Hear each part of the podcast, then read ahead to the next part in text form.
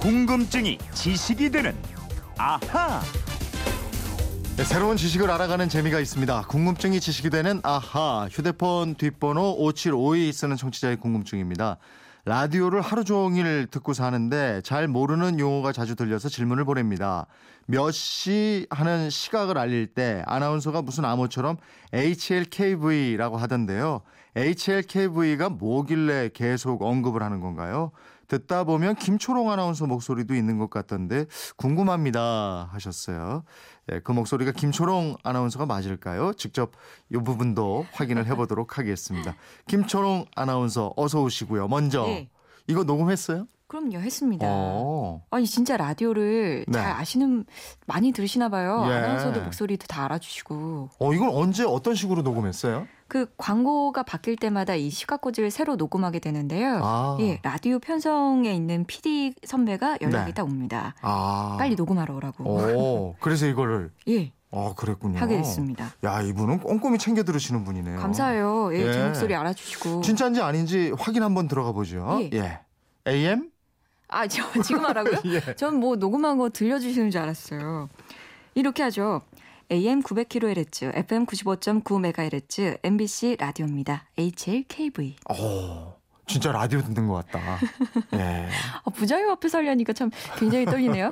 맞긴 맞는데요. 예. HLKV. 이게 예. 호출보호라는 거잖아요. 그렇죠. 네. 저도 이번에 확실하게 공부를 해왔습니다. 음. HLKV는 일종의 주민등록번호라고 생각하시면 될 것 같아요. 네. 문화방송, 저희 MBC가 방송사의 이름이라면 HLKV는 방송사의 주민등록번호, 이런 같은 기능을 부여하는 호출보호입니다. 음. 근데 이 호출보 HLKV 이거를 매 시간 시각 고지할 때마다 언급하잖아요. 예. 근데 이렇게 자주 언급을 해야 되는 거예요? 예, 이게 이유가 있어요. 이 호출보가 전파를 이용한 무선 방송을 식별할 수 있는 기능을 맡고 있기 때문입니다. 그러니까 살던 지역을 떠나서 다른 지방에 가서 라디오를 들으시면 이런 경험을 하신 분들이 계실 거예요. 간혹 지역 간 경계가 겹치는 지점에서 똑같은 내용의 방송 채널이 여러 개 수신될 때가 있거든요. 네, 네. 그러니까 이럴 때 이 채널이 어느 지역의 방송인지 구분할 수가 있고요. 음. 또 해외 채널을 수신했을 때 해당 방송이 어떤 나라에서 하는지 아. 그 국적하고 내용을 파악하는데 도움이 되기 때문입니다. 아, 그러니까 방송에서 HLKV라는 호출보를 언급하고 이러면 예. 아, 이 방송은 지금 대한민국에서 방송하는 MBC 라디오구나. 이걸 알 수 있다 이거죠? 예. 그러면은 이 호출보는 방송사마다 다 다르겠네요. 다 다르죠. 음. 각 방송사마다 이 시각고지 아나운서들이 어떻게 말하는지 들어보시면 아실 텐데 네. MBC는 좀 전에 말씀드린 것처럼 HLKV라고 하고요. 네. KBS는 HLKA, 음. HLSA 이렇게 말하고요. 그리고 SBS는 HLSQ를 사용하고 있는데요. 네. 이각 방송사는 각 채널별로 자기 방송사의 호출보를 덧붙여서 채널 호출보를 만들어 쓰기도 하는데 MBC는 뭐 HLKV TV, KBS 서울 본사는 KBS 1TV 같은 경우에는 HLKA TV 이런 식으로 쓰는 건데요. 음. TV는 뭐 잘 안 쓰고 있어요. 네. 그리고 지방 방송국도 제각각 다 호출보가 있다는 거잖아요. 예, 예컨대 뭐 대전 MBC 라디오 표준 FM 같은 경우에는 HLCQSFM 이렇게 쓰고요. 네. 또 충남권의 TJB FM은 HLDF FM이라는 호출 번호를 쓰고 있습니다. 네. 이런 식으로 뭐 부산, 대구, 광주, 목포, 강릉 방송국마다 모두 별도의 호출 보호를 갖고 있습니다. 그렇게 되는군요. 예. 근데 공통점이 하나 있네요. 예. 앞에 두 자리는 다 똑같이 HL로 돼 있는데 예. 그 뒤는 달라 지고요. 맞아요, 맞아요. 이 HL이 우리나라 국적을 나타내는 거예요. 음. 우리나라 방송사의 고유 후, 호출 부호거든요. 네. 이 방송용 호출부호는 전 세계적으로 공통된 규정에 따라서 제정이 되고요. 앞에 두 자리를 prefix라고 하고 네. 뒤에 두 자리를 suffix라고 하는데 음. 앞에 prefix는 스- 스위스 제네바에 본부를 둔 ITU 국제 전기통신 연합이라는 기구가 국제 전기통신 협약 부속 무선 통신 규칙 제 42조 국제 호출 부호별 분배표 이렇게 해서 의거해서 음. 국가별로 배정합니다. 말이 좀 어렵긴 기네요. 하죠. 예.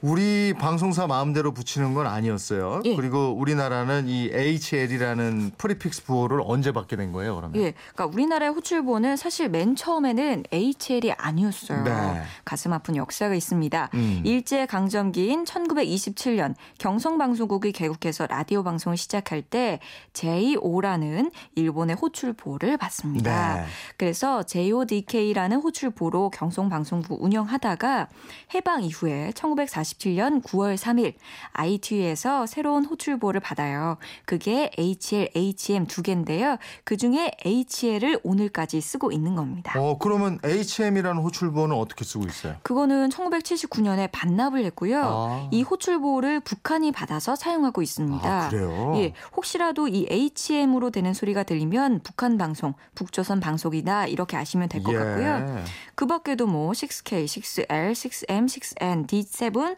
D8, D9, DS, DT라는 호출 보호를 할당받아서 뭐 항공기, 선박, 기타 통신, 과학 연구 분야에서 널리 사용하고 있습니다. 네. 우리나라가 HL이라는 호출보를 받은 날이 9월 3일이라고 했는데 예. 그래서 방송의 날이 9월 3일이 된 거군요. 오, 맞아요. 네. 사실 오랫동안 방송의 날이 10월 2일이었거든요. 음. 1947년 10월 2일에 우리 방송이 제2호를 버리고 HL이라는 호출보를 사용하기 시작했거든요. 네. 그래서 1962년 방송의 날을 정할 때 10월 2일로 정했는데 음. 그러다가 호출보를 배당받은 날이 전파 주권을 회복한 날이 아니냐 이런 문제 제기가 있었어요. 그래서 1978년부터 9월 3일을 방송의 날로 변경하게 됐고요. 지금까지 지키고 있고요. 음. 또 작년에 그건 이렇습니다가 방송 대상 받았지요? 그 랬죠. 예, 네. 그날이 바로 9월 3일입니다. 아, 그렇군요. 예. 근데 다른 나라들도 이 호출보를 다 쓰나요? 어, 제가 제일 열심히 쓰는 나라가 일본하고 미국이더라고요. 음. 그 일- 유럽에서는 라디오에서도 거의 쓰지 않는다고 하는데 우리나라도 방송사 브랜드 중심 채널 그 운영을 해왔기 때문에 네. 호출보를 아는 국민들이 많지 않죠. 네. 반면에 일본은 오래전부터 호출보가 하나의 브랜드로 자리를 잡고 있습니다. 아, 그래서 일본 국민들은 호출보만 들어도 그게 어느 채널인지 쉽게 알 수 있다고 해요. 네. 특히 후지 TV 같은 경우에는 JOCX가 호출보거든요. 음. 그래서 일본인들이 CX라고 하면 후지 TV 이렇게 인식이 널리 퍼져 있대요. 아, 그럼 뭐 일본 국민들은 그걸 뭐 너무나 잘 알고 있네요. 예. 아침부터 늦은 밤까지 라디오 듣다 보면은 늘 듣는 암호 같은 호출부 HLKV가 뭐고 이게 어떻게 쓰이는지 5752님 덕분에 다들 확실하게 좀 아셨을 것 같습니다. 예. 이분처럼 궁금증, 호기심 생길 때 어떻게 하면 됩니까? 예, 그건 이렇습니다. 인터넷 게시판 열려 있고요. MBC 미니 또 휴대폰 문자 샵 8001번으로 문자 보내주십시오. 짧은 문자 50원, 긴 문자 100원의 이용료가 있습니다. 여러분의 호기심 많이 보내주십시오. 네. 내일은 어떤 거 알려주실 거예요? 그 외국인들한테요 가장 좋아하는 한국 음식 뭔가요?라고 물어보면 음. 비빔밥을 꼭 하나씩 말하더라고요. 어, 예. 많이들 좋아하시더라고요. 예, 예. 이 비빔밥 언제부터 우리가 먹기 시작했고 어떤 의미가 담겨 있는 음식인지 알아보겠습니다. 어, 이것도 재밌겠네. 그냥 예. 무심코 비벼서 먹었는데 그러니까요. 어, 이게 언제부터 먹기 시작했고 어떤 의미가 있느냐? 예. 어, 알겠습니다. 궁금증이 지식이 되는 아하 김초롱 아나운서였습니다. 고맙습니다. 고맙습니다.